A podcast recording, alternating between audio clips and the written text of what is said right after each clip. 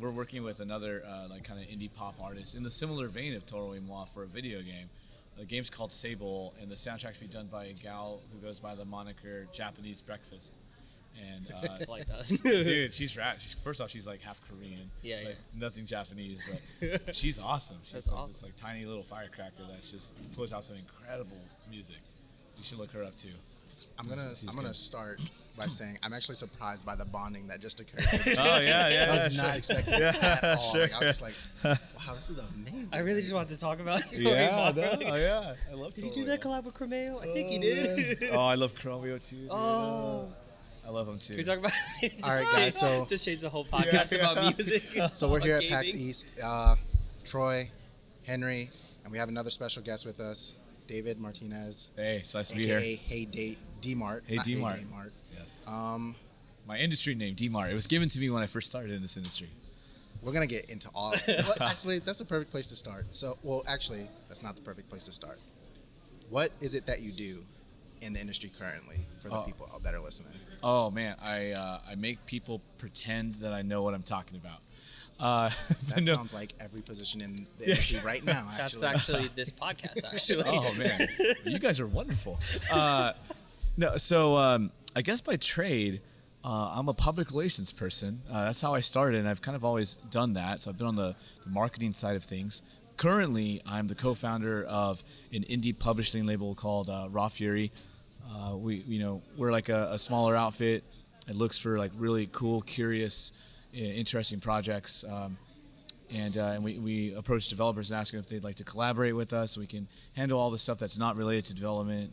You know, we'll fund them as well, so it's not just a one-way street. You know, we're giving them something to help them out, become full-time developers, kind of live that dream, and then in return, we're helping them also, get their game out there to the masses. It takes a lot of effort to get something that you create and put it in the hands of other people. It's not as simple as just like, just put it on Switch or whatever. It doesn't work. It doesn't work like that. Yeah.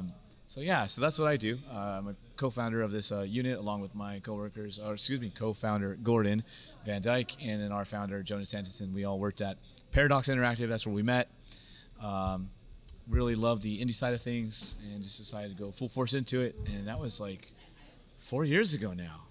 Just crazy. I didn't really, up until about 2-3 years, no, I would say like 3 years ago, I didn't realize how hard it was just to get like an indie game going until like I actually talked to somebody who, it was actually here at PAX East. They had like, they had the Kickstarter section. I was talking to somebody and he's like, and I had pledged this Kickstarter like 2 years ago, like an alpha for the game came out. Everybody was loving it. And then like it just dropped off the face of the earth.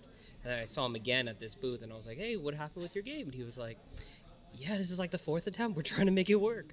He's like, and hopefully we'll get it going this time. And I was like, oh, shit. Yeah, it is really something. I think that, and this is no fault to any developer, of course, but, they're very passionate and they're very ambitious. And in regards to Kickstarter, they might ask for too little. They might ask for not enough that they actually need to, quit a full-time job to live off the funds from Kickstarter. And then it really starts to hit you. It's not just I have to make this game and please a bunch of people who believe in me, right? But I also have to figure out a way to branch out and try to sell the game so I can continue to live, right? Pay rent, take care of the family or whatever. It was I don't know if you heard of it. It was a game called Artisans. I haven't, no. It was a game essentially where it was like Monster Hunter. It was a 2D side scroller like Monster Hunter, and you like drew out your weapon and stuff like that, and then you were able to make the weapon based on hunting monsters and stuff like that, and it was like this crazy thing, and that's what ended up happening. Their artist that they had was part time, and then he was like, I'm not making money off this, and I have to go back to being full time somewhere else. And unfortunately, it just gradually fell apart bit by bit. We've absolutely seen that before. We had a case with one of our own developers where we had to make a decision. I'll tell the story really quick. We had a game. Our second game that came out was a game called Kathy Rain, and it was made by one guy. And he contracted out other work too, for the art and stuff like that. But he did all the programming, he did all the writing. It's an adventure game, so the writing's really important. And because it's a point-and-click adventure game, there's a niche audience for that, right? It's not going to blow up, and we knew that. But when it was released, the lead up to breaking even was much slower than we had anticipated, which is a problem when you're a one-person studio. Right. And you're hoping that you're going to bring in some sales that are going to help you, you know, pay for next month's food or whatever. And we could see very quickly that this wasn't going to be the case. And so we were faced with a decision, right? Like, oh, do we just, you know, wait until money rolls in and then, which means he has to wait, which means maybe this developer's got to go get a job. Yeah. Or maybe we should front a little bit of cash to keep the doors open, knowing that the money's going to come in one day anyway. And that's what we did. You know, but we understand that most developers, almost all of them, are not in this position if they don't have someone that they're partnering with already. So, like, in the instances of these Kickstarters, people got to go back to work. Yeah. And then, of course, the backers get mad, and that's it becomes a whole... I feel like Kickstarter is kind of a rough road to go down, as much as it seems like this big answer to, like, such a big problem. I also feel like sometimes it's not enough, or sometimes it's just, like, not getting what you're going to need more. Eventually. Yeah. And I think that's a big...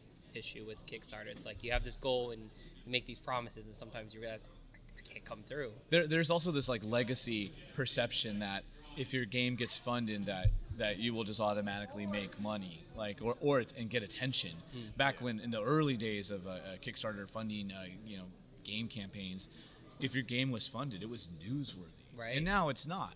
Yeah. You know, so it's just between you and this new community that you've built, and then if life happens, and you're not able to make the game come out when you want to.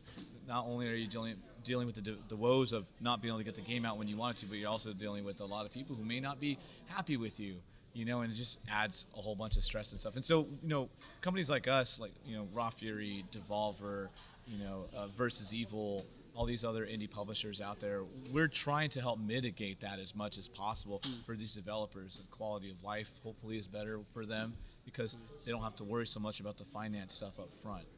Making games is expensive. Yeah. Yeah. When you say that it had to be like newsworthy to essentially, or be funded, it was like newsworthy.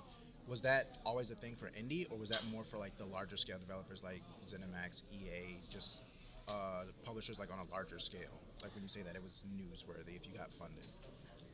What I meant like was, you know, back in the early days of Kickstarter, if your game was funded, it was like, you know, Kotaku or IGN or whatever will report on this. Look at this amazing Kickstarter game. These guys made like, you know, $1 million in 1 month. Can't wait to see what happens. What you're saying. Gotcha. Yeah. I think one of the biggest selling points, if I remember, and people like companies still do it, is they always put that advertisement like we were funded under 96 hours. Like that was a big staple. Mm. And it was like a big thing. You don't really see that as much anymore on Kickstarter, but that was like the prize thing that you would stamp on your game on Kickstarter's bit. We were funded in under 27 hours, and it's like, well, so did that guy. Yeah, it's still a good accolade. It is. I would be totally proud too. But you're right. That's not going to be the only thing. That right. He was funded under 27 hours. Oh, I better get that game. Yeah. Like it's not going to do that for you. I think what you're seeing that now in like that sort of early video game thing is now you're seeing it. I think in board games now, like board games are now. I feel like you're seeing that like mentality from back in the day of video games in the board game version of Kickstarter. You know, we got on a weird tangent about Kickstarter. Yeah, we did. It's okay. I mean, that's kind of where a lot of indies get their start from. So it's like, I guess, almost like your forte, kind of like to pull them from Kickstarter in a sense and be like, hey, we can help you fund this. I guess not to say how you're saying, like provide the proper guidance and funds for like, hey, to get your game out there instead of just saying, I'm on Kickstarter. So we're definitely looking for projects before they hit any kind of other like funding solution. We want to be there early in. We want to put our own skin in the game. You know, it's not like a matter of like, oh, we gave you money, so now we own you. It's definitely not that attitude. And I think publishers get that perception. And I'm not even gonna try to defend publishing or all publishers. I'm just speaking for us. David, was that your intimidation voice? No, that was my intimidation voice / I've been out very late for the last few days. I'm very raspy right now. If my wife is listening, she probably might think I'm very sexy at the moment. That's what we're here for, you know? Yes. Thank you guys. So we've had a question that we've been asking all of our guests, and I guess it's going to become like a reoccurring thing. What was the first game that you ever played that you can remember that comes to... Oh, I know this one. The Legend of Zelda. So it was NES Legend of Zelda. This had to have been like 1987. I was at my cousin's house. They lived in like a small city that was a half hour away from where I lived. And we were there, and they had this thing called a Nintendo, and they were trying to play this game called The Legend of Zelda and did not understand anything going on. Absolutely loved it. It was great. Zelda's not the game you give a 7-year-old. But I don't know what it is about that memory. It is so distinct in my mind. Is that where your love for like classic games come from? Just from like what is it about classic games? Because you stream a lot of Super NES games, and that's mainly like I would say your streaming forte is like classic games. So like, what is it that about the classic games that you prefer, or compared to like newer games, or is it just like because you collect them, right? I do, yeah. I wouldn't call myself a hardcore collector, but yes, I have a little bit of a collection of NES, SNES. Starting to collect for Genesis a little bit. I was never a Sega kid growing up, so I'm actually not too familiar with the catalog. I was definitely more of a Nintendo, Super Nintendo guy. All the way up to like GameCube, PS2. I'll stream any of it too, and I stream it all from original hardware, like no emulation. Like, yeah, from actual Super Nintendo. I play on a CRT. All right, so when are we gonna get that Sega Saturn stream? What's up? Hey, I got it, dude. I haven't done it yet. What I need is a new battery for a Saturn. But I have a Saturn. I've already tested it. I've got a few Saturn games. Collecting for that console is pricey. Yeah. I remember my first game was probably Altered Beast on Sega. That's like you got that memory of like being back in the day. Like I remember Altered Beast. I don't remember what the hell it was about, what I did, but I just remember playing Altered Beast. That was the game for me. I remember the first time I played Altered Beast actually. Oh yeah, no. So a friend of mine, he was my best friend in kindergarten. It was like right about we must have been like 10 or 11, I think, when the Sega Genesis came out. He was one of the first guys to get it. And he only had Altered Beast, and I had only had played a Nintendo at this point, you know, because the Super Nintendo wasn't out, and I was floored, you know. It had voices. It did. Like, whoa! Raw is from your grave. That's Raw is from your grave, and like you know, I remember playing that in the arcade. Of course, it looked better in the arcade. Oh, but it always does. Yeah. But man, it was amazing. That's pretty good. Would you ever like consider, or I don't know if you already do, would you ever consider getting like an arcade cabinet or something like that? I've considered it, but I live in San Francisco where space is precious. Yes.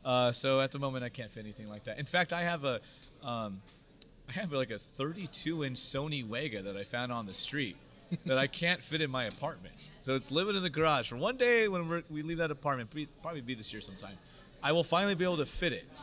Right now I just play on the 13-inch, 15-inch, flat screen Toshiba, you know. As a kid, my dream was always to have a DDR cabinet. Oh man! Oh, his eyes just lit up. Were you a Bimani guy? I was that guy. Oh my! How do we have so much in common, Henry? Dude, I told you at the start. I'm really surprised. Just being, it was like being at because I grew up in Queens and then we moved out to Long Island, New York.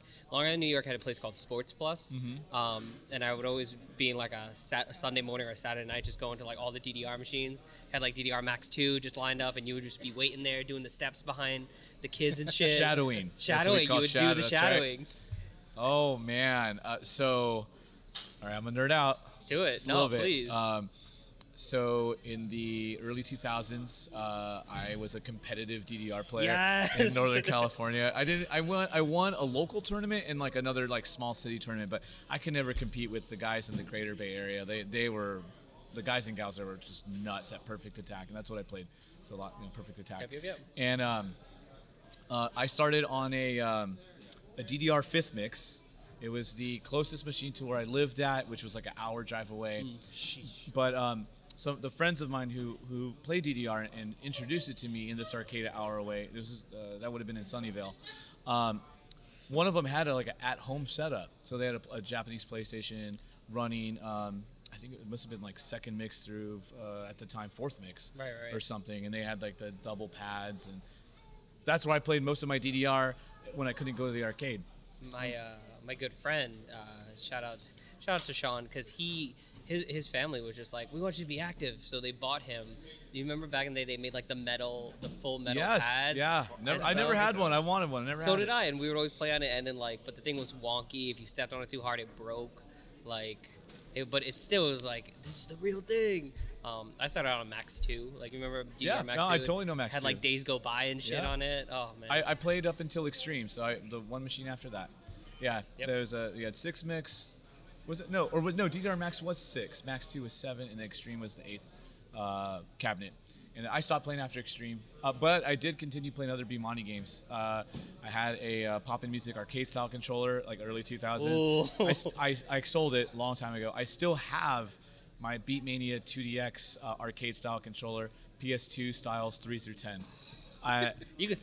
I'm not saying you're going to, but someone would pay a pretty penny for all. I'm waiting for that DDR stream now that all this is being. No, that's never happening. I'm waiting for that. What was the one back in the internet one where it was like on the keyboard? There was Keyboard Mania. Is that the one you're talking about? It was a keyboard. Like a proper keyboard? It was like half a keyboard? No, it was just the arrow keys. You used your arrow keys on Step Mania on PC. Yes. Yeah. Or they had Into the Groove, which was like they co-opted DDR cabinets, but they used songs that were made in Step Mania. Yeah. You could stream that. Hey. Oh, no, that's not happening. No one wants to see this guy doing that anymore. You get the full body cam and stuff. Oh, like every stream is going to be like this heavy breathing.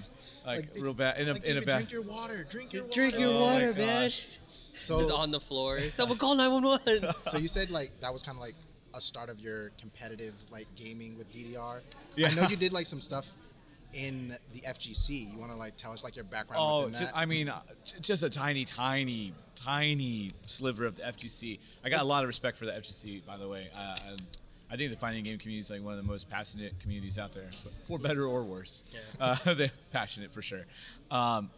So earlier in my career, I worked at a PR agency in San Francisco that specialized in video games and some startup tech stuff. And I worked on the video game side of things, and we had Sega as a client.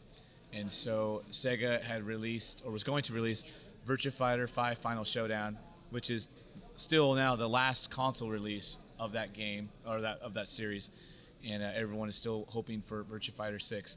That is such a crazy small community, but are they passionate? So, I met a few folks, and I was introduced to the fighting game community through that game, which again is just a tiny slice of history and a massive history of the FGC. But because of that, I like to go to EVO when I can. I watch it every year. My wife doesn't even watch any fighting game stuff. And she loves it when Seth Killian and James Chen are crying together at the end.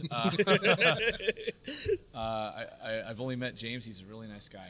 And anyways, so that's like kind of my small brush with the FGC. But every once in a while, I'll run into people like Shadosha, our mutual friend, right, and whatnot, and just talk or whatever. And I love watching some of the smaller tournaments, like NorCal Regionals going on right now. I haven't got a chance to catch any of it, but. I'm excited to check out the VODs to see who wins. So, yeah. I had no idea that was this weekend.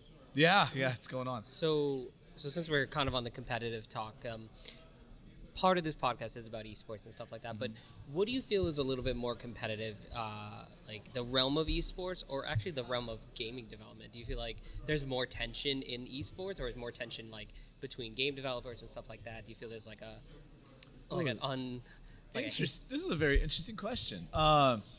Let me think about that for a second. I mean, on the independent development side of things, I don't think there's too much rivalry. I think a good example, actually, on the publishing part of it is I went to South by Southwest Gaming this year. My roommate, the guy that I was like, dude, just come bunk with me, is from Versus Evil. Now, technically, we are absolutely competitors. Right. We talk to the same developers. We're trying to sign the same games. Sometimes they get a game. Sometimes we get the game. It's just the nature of the business. And yet, like, the people there are some of my closest friends in this industry. And developers, at least on the indie side of things, are definitely the same. So there are some little cliques, but who doesn't have a group of friends? We've all got our little circles, right? And sometimes the circles commingle, and sometimes they don't. But I don't think there's anything there that's like that's bad or whatever. Esports side of thing, I mean, it's sports. Yeah. Oh yeah, there's competition. Just like in kind of like the NBA, right? You might have two players that know each other off the court and are really good friends historically, like. Larry Bird, Magic Johnson, right? Yeah. They knew each other off the court. On the court, it's a whole different story, right? But off the court, they were cool with each other. I imagine esports have got to be similar. I would probably assume so. I think you take a lot of especially with social media, you see a lot more of those friendships outside the arena, outside the game. Mm-hmm. So you see like more so like, oh, we're getting lunch together. We're cool. Like we're going on hikes together. That was a weird one. We're going on hikes together. Yeah, gamers going on hikes. And I have yet to see that Twitter listen, picture. If you look at like Overwatch League, every single one of their teams have like a trainer. Or like a yoga whatever person or anything like that. So if you think about it. They're trying to get gamers fit. So trying to get gamers fit out here. We should be doing more hikes. That we should.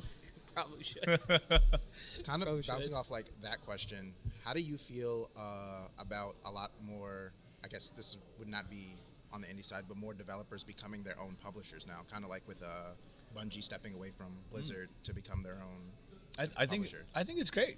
Like the one... like solid advantage that a developer going into publishing has is that they know exactly the woes of development and how to overcome them and use their own experience to guide new developers, right, or other folks that they sign as they continue to create their game. Like in our company, like we have folks who worked in development as producers at EA Dice, for example. Like one of our co-founders was producer for Battlefield series for multiple titles. And one of our larger investors was the executive producer for the Battlefield series, all the way up through 4. So having that experience is really invaluable, I think. And so seeing developers turning into publishers and then guiding people through that process is really cool.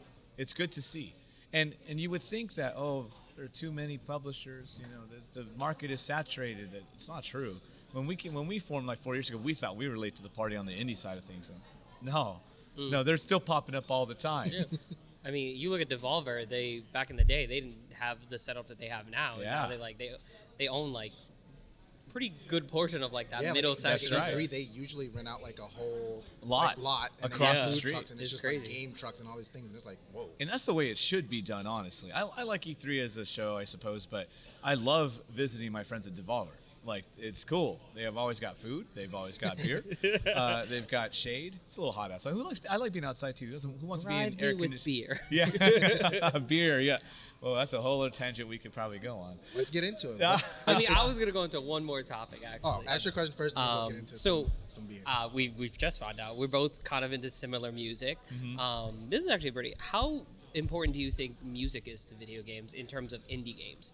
Because since we're speaking about Devolver, Hotline Miami, to me, probably has one of the best soundtracks I've ever heard. Oh, you're right. You haven't heard the soundtrack for, what is it, Celeste. Have you heard the soundtrack for that? Yes. No, I mean, music in any medium, creative medium, is incredibly important, right? And I sometimes I don't think that music gets as much credit as it should. Especially when the music is maybe mimicked to sound like a kind of older chip tune or something like that. Some people might immediately cast it away. I think Hotline Miami is not one of those, but it's that soundtrack is incredible. I own the limited edition like 2 LP vinyl thing. You would. It is one of my favorite soundtracks of all time. I to this day I still work out to Hydrogen. Because that thing just sitting there and you're like, yeah. I'm gonna fight someone. I mean, I'm gonna do this set. Pixelated violence. Pixelated violence. Gym. Let's go. Yeah.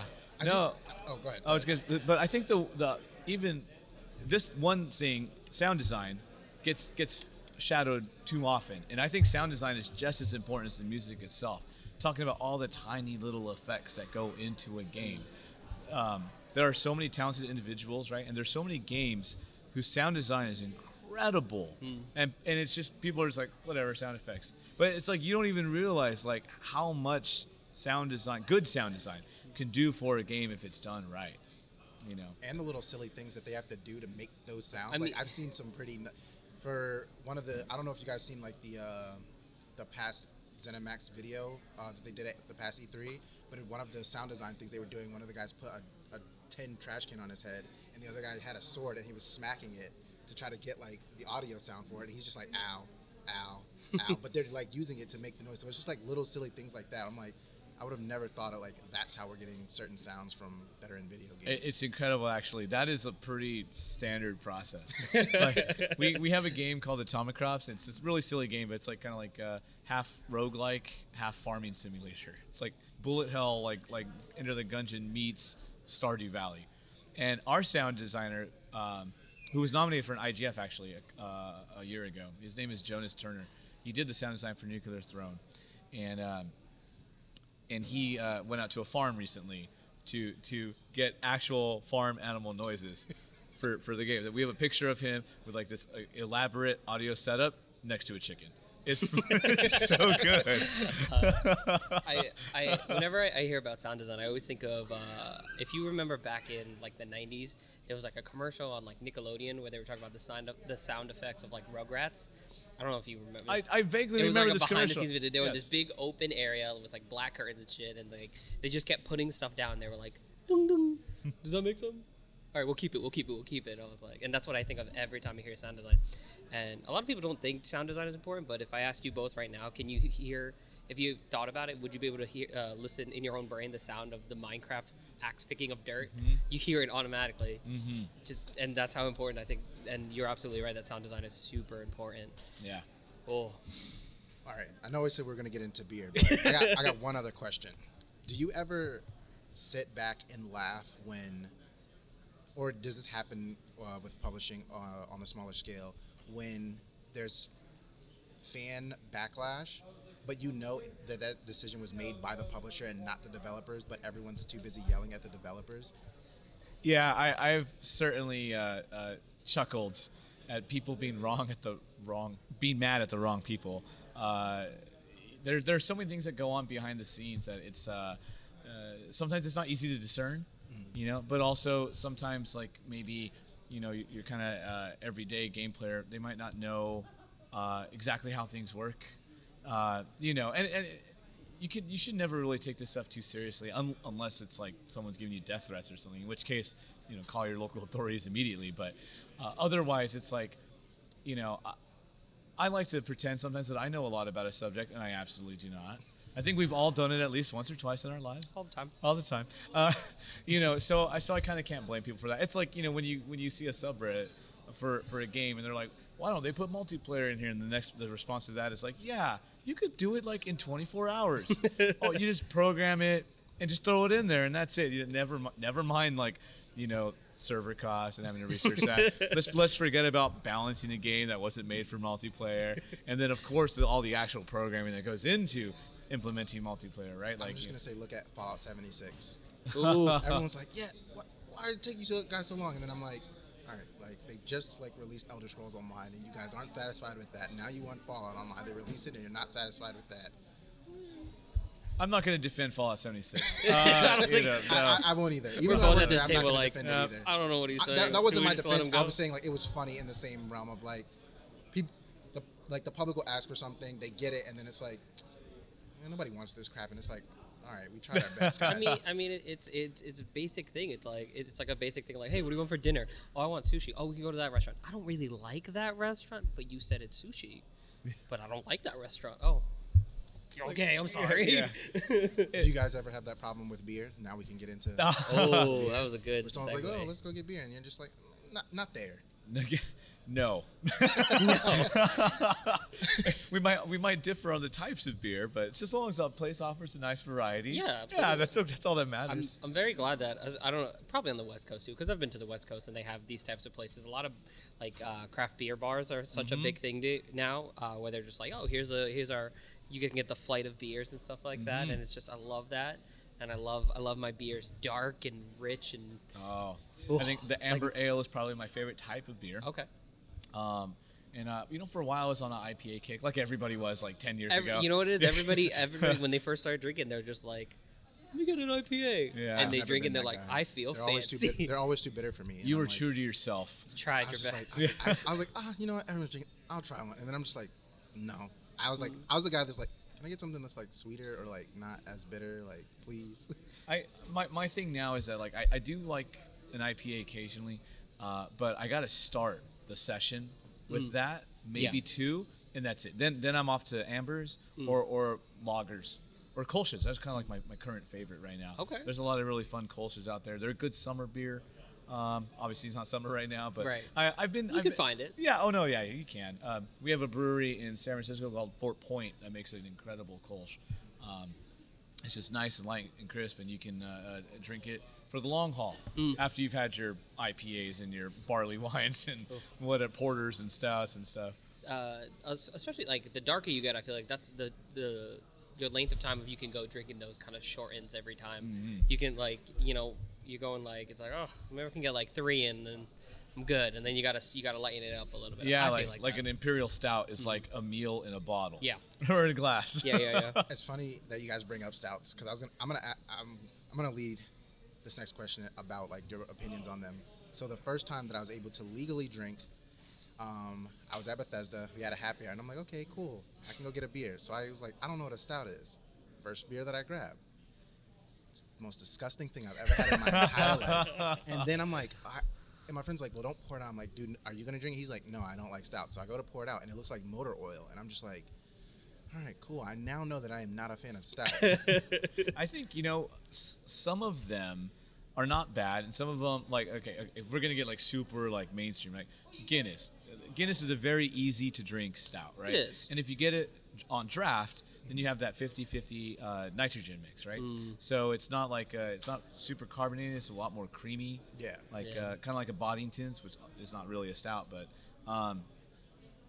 then you have some stouts that aren't so smooth, and they are a little bitter, or they try to do things like nutmeg or chocolate. There's a lot of beers right now. There's one that I can think of off the top of my head. It's like a peanut butter beer, and you drink it, and it's like, ugh. That's like when I tried Rogue Brewery years ago. Did like a collaboration with Voodoo Donut, because that's like, you know, kind of a staple in Portland, and they're from Portland. And it was like a bacon maple beer. Oof. Which I like. See your reaction. I say the oof like.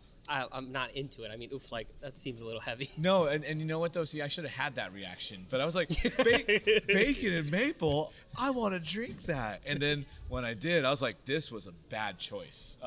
I speaking since we're on Voodoo Donut for like 2 seconds, I had the same reaction when I had I went to Voodoo Donut years ago for the first time. I was like, whoa, Voodoo Donut, and that was when do you remember when they had the NyQuil or the NyQuil donut? Yes. I tried it. What is that? Worst, like, yeah. So it's it's essentially a donut with NyQuil made with it. They can't make it anymore, right? They're not allowed to. Yeah. That sounds like some creeper stuff. It was not a... Eat this donut. I had about a quarter of it, and I was like, nah, never mind. Yeah, it was definitely a gimmick. Yeah. Yeah.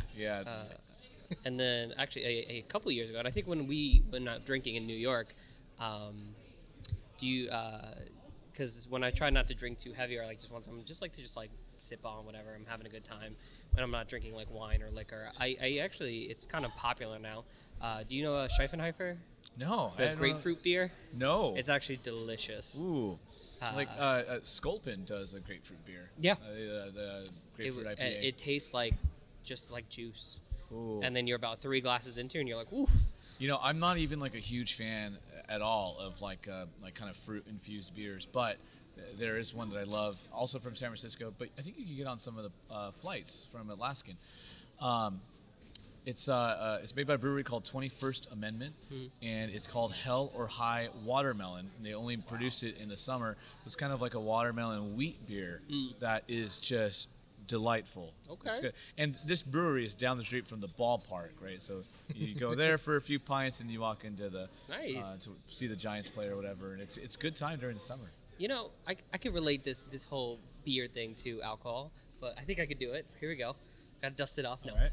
So you know how, like, you got, like, people, like, breweries, like Amagang and stuff like that, doing stuff with, like, Game of Thrones and stuff like that. Mm-hmm. Do you ever see gaming collaborations with, like, beer companies and stuff like that? No, I would love to see that. Oh, my God. I was actually going to ask. I was going to say, hey, so when are you going to, like, publish a game where, like, the whole purpose of the indie game is just to get drunk at every bar in town or something like that? If someone is making that game, please reach out to us. Hit up Raw Fury. They'll give you all the money. Yes. David will throw every check. Just everything. Here, take it. David, what's going on at the studio? What's happening? Like, I just need the money. I'm like, I don't know. I'm drunk. Do you ever feel like, even if it's just like a beer that's made for a game, or like, do you ever see that happening? Because again, games are for every age, so do you feel like that would be crossing a line, or do you feel like... No, I've seen, like, some companies, like, ask breweries, like, to, like, make a special brew for them or even relabel a beer, but I've never seen it, like, sold commercially. ZeniMax does that. They have, right now, they have limited edition drinks, so... people are doing that. But. That's awesome. Yeah. Yeah, we need to see more of that. That sounds fantastic. Make it happen, man. In the indie games. Do it. Just get it. Make beers after all your games that you guys publish and then just be like... That's a really good idea. Yeah, that's like an Atomic Crops beer? Oh, that'd be like a vegetable beer. I don't know. Would it be, though? We could come up with something fun, I guess. I don't know. Just say it's bacon flavored. Listen, people would drink anything. That's true. People drink green beer on St. Patrick's Day. Where did they get the green from? Okay, we don't know. Wait. I have a good green beer story, though. Like, and this is not like food coloring or anything like that. So I was in Taiwan last year, or in Taipei specifically, and I found out that they had a particular ramen shop there called Ichiran. And Ichiran is like an actual like Japanese chain. You can find them prominently in Tokyo. And I love Ichiran. And I'm in Taipei, and I'm like, well, obviously I'm not going to make it to Tokyo just to get this ramen, but they got it right here. So I go in there. It's August. It's humid. It's hot. And I walk in, and I put in my order for the ramen, and then I see that they serve beer or something. I'm going to get a beer, of course. They have Asahi, which is fine. It's like regular mass-produced Japanese beer, right? Mm-hmm. Japan's got a really cool brewing, like indie, or craft brew scene, by the way. I don't know if you've just started to touch into that, but... We could probably talk about that for like another half hour. Anyway, sorry. The point of the story is that they had a matcha beer. Oh, I don't know how I feel about matcha. No. But here's the thing. He's ready to defend it. I'm absolutely defending it. So it was a matcha lager, basically, limited edition. It was only available on draft in certain locations. I guess Ichiran is one of them, so that's where I had this thing. You drink a beer on a very hot day and it feels refreshing. This was like cartoon, man. This was like, I take a couple sips and all of a sudden it's like, gah, gah, gah, gah, and I'm like, my whole glass is almost gone. That's dope. It was incredible. That's Kyoto Brewing does like a matcha IPA. That one I'm kind of about. It's okay. But this Asahi matcha lager, I cannot recommend it enough. I don't really experiment with a lot of international beers just because, I live in New York City, and if I do go to like a fancy place, usually out on Long Island. Long Island has their own like craft breweries now, and they're all popping up. Same thing with upstate New York; they have their own stuff as well. But I always never forget, and it's like a popular mainstream beer, and mostly in the Philippines. But Red Horse, do you know Red Horse? No, I don't know. So it's a Filipino beer. Out here in America, they make it, and it's very, very watered down. It's like, you drink it. It's like, am I drinking a quart or like a Bud Light or something like that? It's like another San Miguel, basically. Yeah. But I have a good friend who he's like, you don't understand. You go to the Philippines, you drink it. The alcohol content there is unrelegated. So you don't know what you're drinking. Like, you could drink it and all of a sudden it's like piss water, but then you drink it the next day and it's like your head over heels after one beer. And it's like, I'm like, oh, okay. And that's why I try to be like, I don't know if I should ever try international beers, because I feel like in America they're very like watered down, they're so regulated, stuff like that. I mean, they lack the full experience. But Henry, you gotta live a little. You gotta live a little. Gotta live your life. Same thing with like Red Stripe and stuff like that. Though I do love Red Stripe every now and then. Red Stripe is a fine. Like, hey, we're having a barbecue beer. Yeah. I brought a sixer of Red Stripe. It's good. I like it. And the balls are funky. They're always fun. Yeah. The bottles are great. I gotta give a shout out to my friend Dai, the guy that I visited up in New York. Mm-hmm. He's got me like on like the sour wave of beers. So like that's where I'm kind of like at now, and I'm like, I think this suits me because again, I don't like the bitter tasting one. So like, do you guys have any recommended sours that I need to try either in San Francisco or in New York? That's a tough one. That's actually really tough. I'm not a huge sour fan, to be honest, but I'll recommend you a place to go to.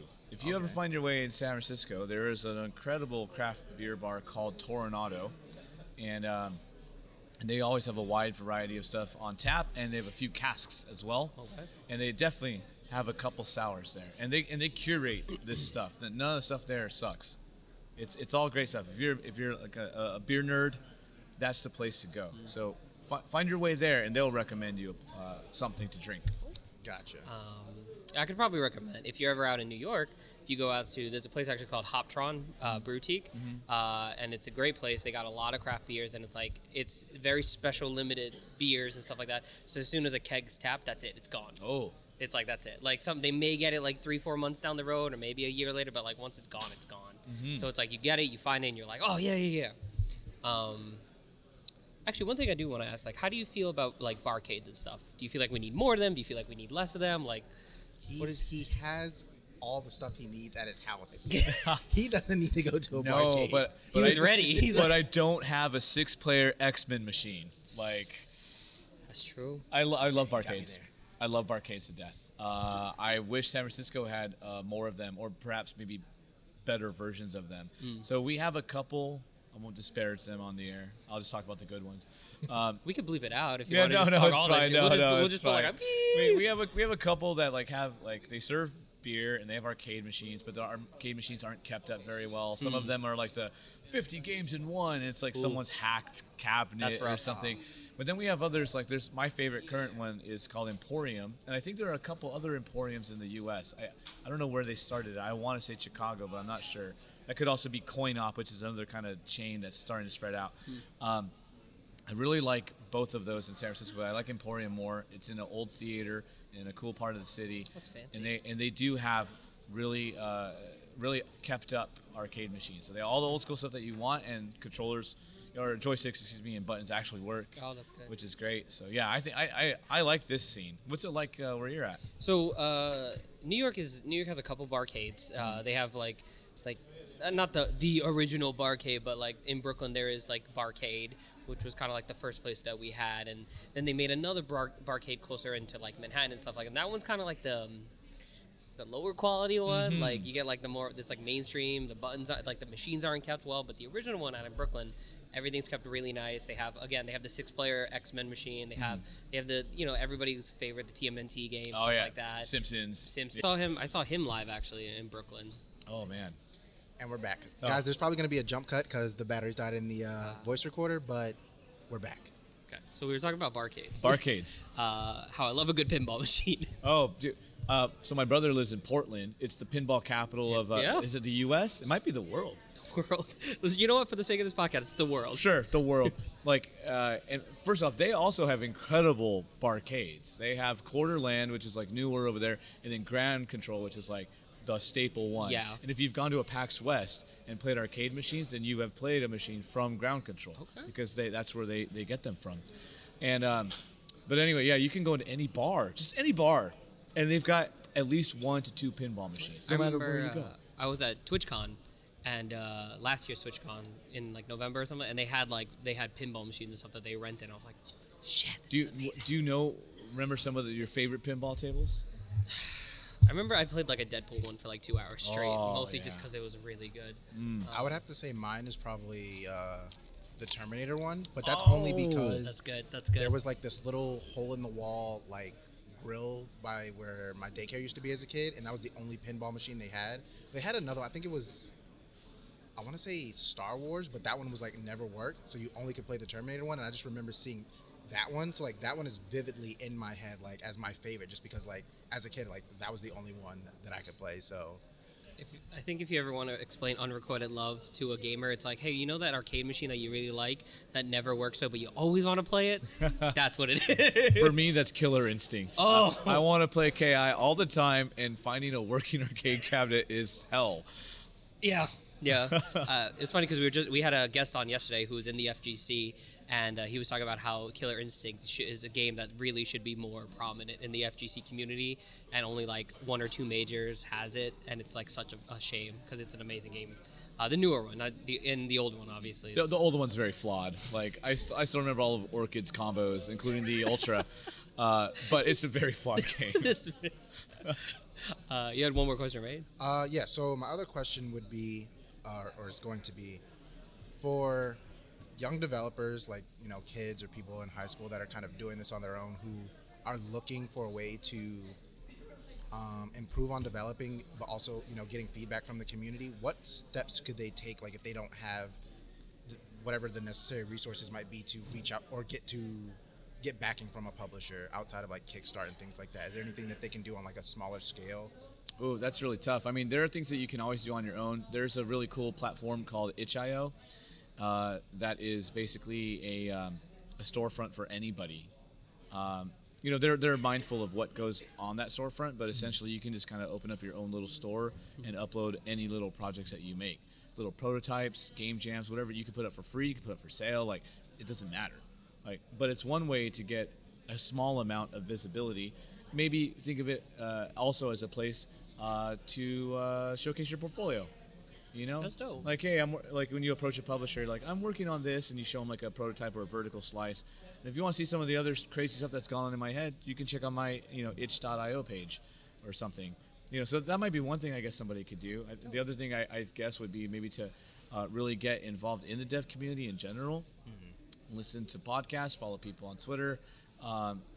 Maybe start tooling around in GitHub because they have forums there, and you can probably glean a lot of information that way, stuff like that. Yeah, uh-huh. Yeah. It could cost nothing to make an incredible game. It costs your time, and then it's just a matter of what your time is worth. I think for adults like us, we have bills to pay and mouths to feed. So bills. Yeah, we can't just make something for nothing. Yeah. But maybe for a high school student who's got a lot more time, on their hands, maybe they could come up with something incredible. Yeah. So, to close out, okay. Do you have anything that you would like to shout out where people can find you? Any of your games that you're currently working on that recommend a beer want to showcase, or recommend a beer, or a classic like NES game or something for Nintendo? Cool. Like, oh, shout man. Out anything. Yeah, jeez. Mic is yours. Plug whatever you want. Talk about whatever you want. So many things. Stream.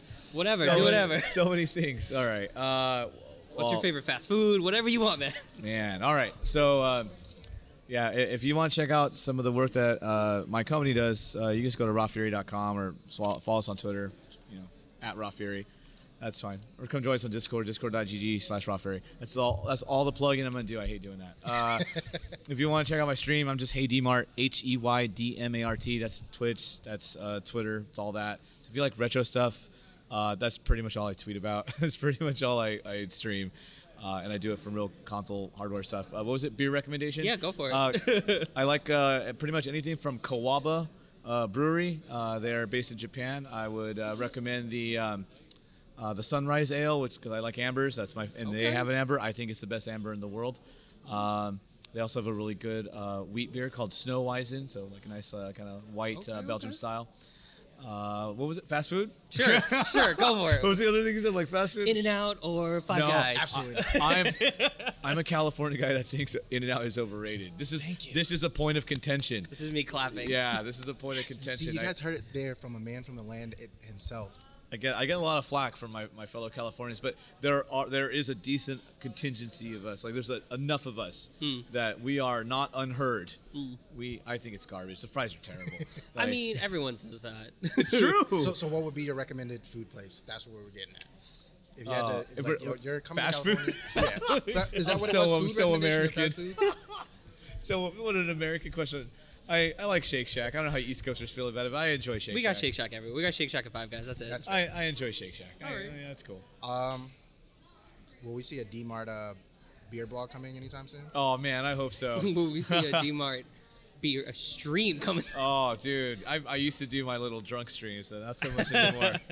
You can give us like the Gordon Ramsay masterclass on beers. We can do it. We can do a beer crawl, bar crawl tonight if that's what you boys really want. Oof. I'm always there. All right, I got a flight at 3 a.m. So you're staying up all night. Great. We'll see you later. Perfect. I'm down.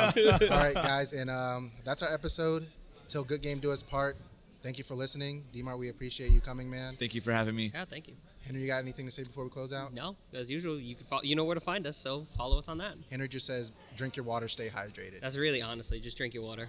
We love you guys. Thank you.